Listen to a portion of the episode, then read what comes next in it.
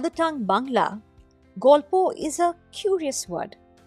It means story, a noun, and it also means conversation, the verb.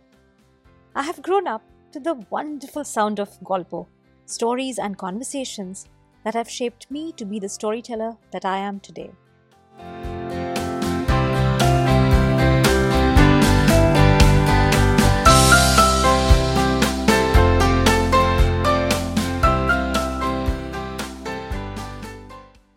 Brand new season of Golpo, stories from around the world, me, your storyteller Rituparna, will continue to bring you stories that have picked me.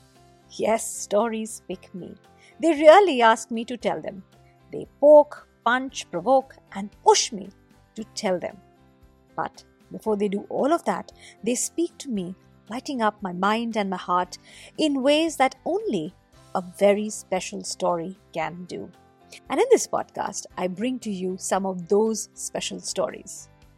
These are just some of my stories, handpicked and tucked in my story bag so I can tell them to you when the time is right. Are these stories for children or adults? Well, they are for anyone who has a heart beating for stories. And I really hope that this podcast helps you discover that inside you. Play this on your way to work, to put your child to sleep, to create a moment together as a family, to share an idea with your team, find a dose of inspiration, creativity, or a fresh perspective perhaps. Let these stories be your companion when you want some quality time with yourself. Like I said, you will hear a story today, and I hope it stays with you and lights up your heart and mind like the way these stories do for me.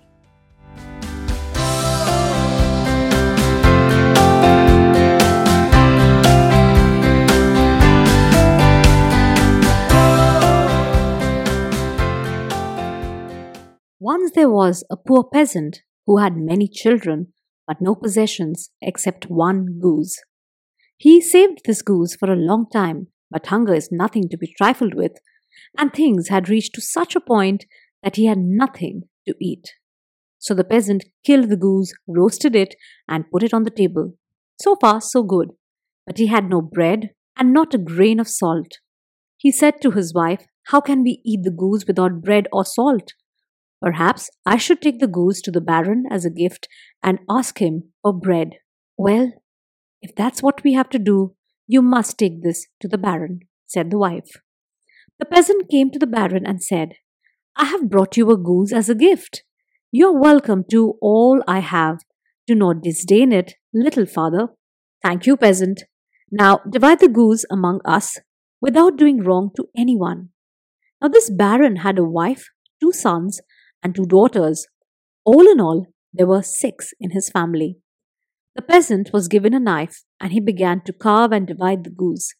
He cut off the head and gave it to the baron. You are the head of the house, he said, so it is fitting that you should have the head. He cut off the nose and gave it to the baron's wife, saying, Your business is to sit in the house and take care of it, so here is the nose for you. He cut off the legs and gave them to the sons, saying, here is a leg for each of you to follow your father's paths with. And to each daughter he gave a wing. You won't stay long with your father and mother. When you grow up, off you will fly. And I, he said, I am just a stupid peasant, so I'll take what is left. Thus he got most of the goose.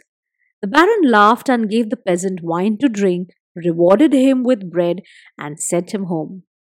A rich peasant heard about this, envied the poor one for earning the favors of the baron.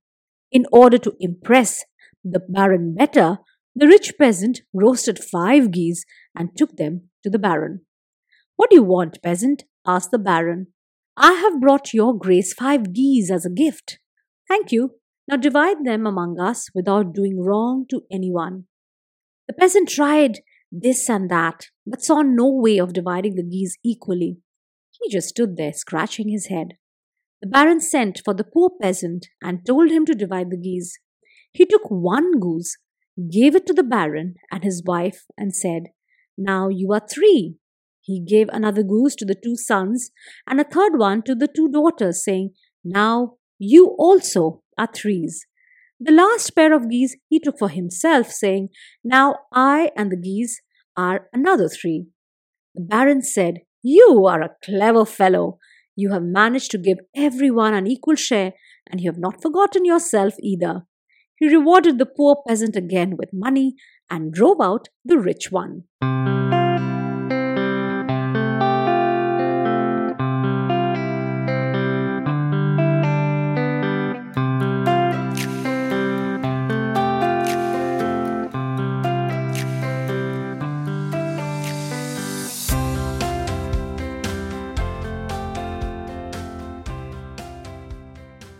Dividing the Goose is a pretty and a pleasant folktale that brings in themes of divisions, shares, and splits that make every receiver feel wholesome. How do you satisfy each part of a whole so they don't feel left out? Whether it is about sharing food, heirlooms, property, legacy, or profits, giving each one what's due to them requires the one dividing to hold a steady hand. Earlier this week, I traveled to Amritsar for the first time. I visited the Partition Museum, a more recent addition to the city and an attempt to document the narrative of the world's largest human migration. As a student of literature more than 20 years back and a television journalist, I have studied and covered partition both as a student and a media professional. This week, as I walked down the galleries of the museum, once again I felt the immense wave of emotions that made partition a nearly lived experience. As I retell Dividing the Goose this week in the podcast, I cannot ignore the immediate connects to some of the thoughts and emotions that I experienced this week. To me, right now, the story is a direct metaphor for the Radcliffe line drawn by Cyril Radcliffe, the British lawyer who decided the fate for the partition of India.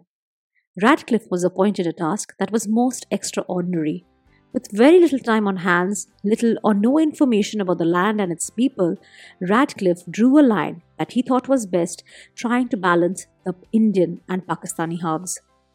His story of being ill prepared led him to take the blame for the aftermath of partition, even when no one blamed him for what he had done. I don't imagine you will retell dividing the goose in your history class, but I do hope you will read it like a metaphor after what I just shared with you. It's a great story to retell in the maths classroom, though.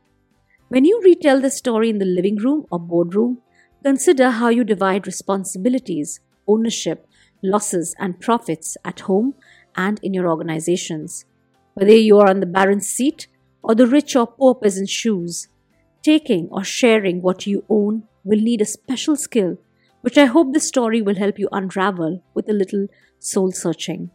Good luck with this story and any other that you choose to retell.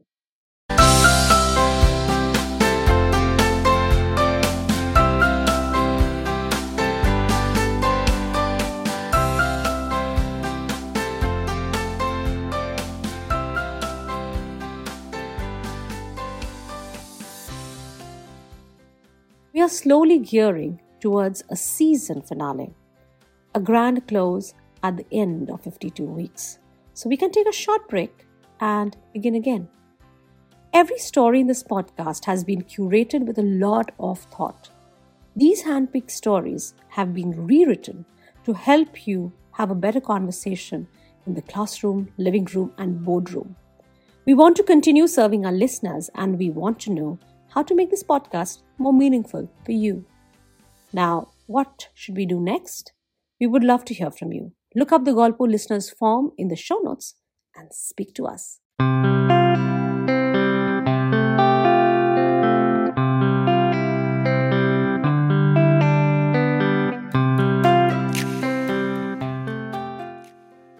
Thank you for listening. Golpo Stories from Around the World is a podcast of stories that spark conversations.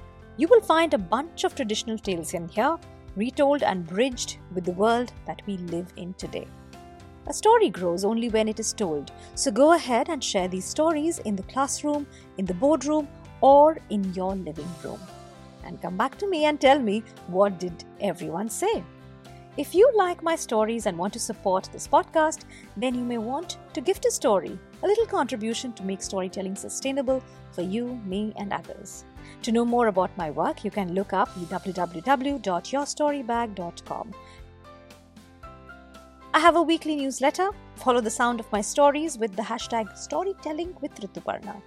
You can connect with me on social media. The links are in the show notes below. Until the next story, happy storytelling.